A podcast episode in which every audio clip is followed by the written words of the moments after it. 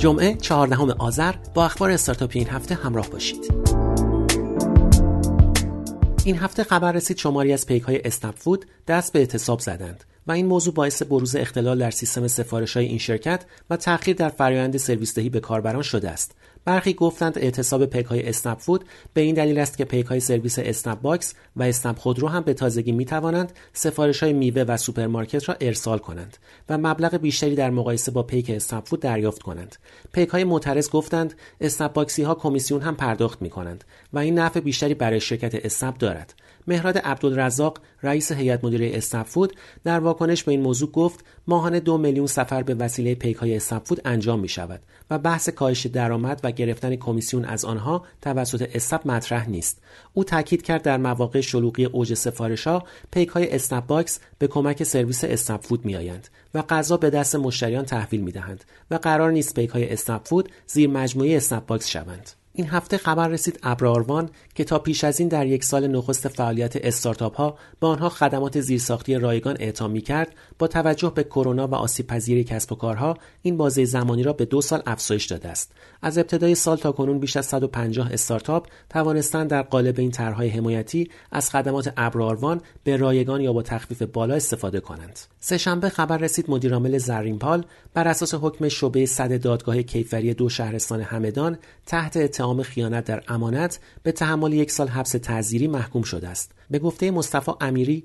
مدیرعامل زرینپال این پرونده به دلیل یک خرید از این سرویس به ارزش 38 میلیون و 610 هزار تومان تشکیل شده است. امیری گفت با توجه به مشکلاتی که دو طرف معامله با هم پیدا کردند از زرینپال شکایت کردند. همکنون زرینپال 160 هزار پذیرنده فعال دارد. سهشنبه خبر رسید ضوابط فروش طلا در فضای مجازی بعد از دو سال تصویب و ابلاغ شد. بر اساس این ضوابط سامانه معاملات آنلاین طلای آب شده و مصنوعات طلا جواهر و نقره راه اندازی می شود و سامانه های آنلاین فروشگاهی که قصد فروش طلای آب شده و مصنوعات جواهر و نقره و طلا را دارند موظف به عقد قرارداد با تامین کنندگان دارای پروانه کسب مرتبط با طلا و جواهر هستند. شنبه وزیر ارتباطات اعلام کرد پست بانک باید هرچه سریعتر موانع پرداخت تسهیلات که عمدتا در بخش وثایق است را برای شرکت های استارتاپی رفع کند. این هفته خبر رسید مدیران شاپرک اعلام کردند که از این پس کسب و کارهای کوچک و بزرگ برای درگاه اینترنتی و گرفتن دستگاه پوز باید کد مالیاتی داشته باشند و این قانون باید فورا اجرا شود. اعلام ناگهانی این خبر واکنش های اعتراضی شرکت های فینتکی را به دنبال داشت و با توجه به پیگیری هایی که انجام دادند بانک مرکزی اجرای آن را دو هفته به تعویق انداخت مدیران کسب و کارهای فینتکی اعلام کردند که در صورت ادامه پیدا کردن این موضوع آنها به دیوان عالی اداری مراجعه خواهند کرد این هفته از سازمان فاوای شهرداری تهران خبر رسید که بارکد واحد شهری برای پرداخت آنلاین کرایه تاکسی راه اندازی شد و همکنون این طرح در ده ایستگاه تاکسی تهران پیاده سازی شده است. نام این بستر جامع شاتوت است و یک QR کد واحد دارد که API آن در اختیار اپلیکیشن های پرداختی قرار می گیرد. این هفته دیجیکالا خبر داد در جشنواره 9999 که این هفته برگزار شد از 100 هزار فروشنده مارکت پلیس در این پلتفرم 14 هزار فروشنده توانستند با ارائه کالاهای تخفیفدار وارد این کمپین شوند یعنی 986 هزار نوع کالا از مجموع 3 میلیون تنوع کالا در دیجیکالا در یک ساعت اول جشنواره 9999 تمام رکوردهای تاریخ دیجیکالا جابجا شد. کاربران 86190 عدد کالا در یک ساعت سفارش دادند.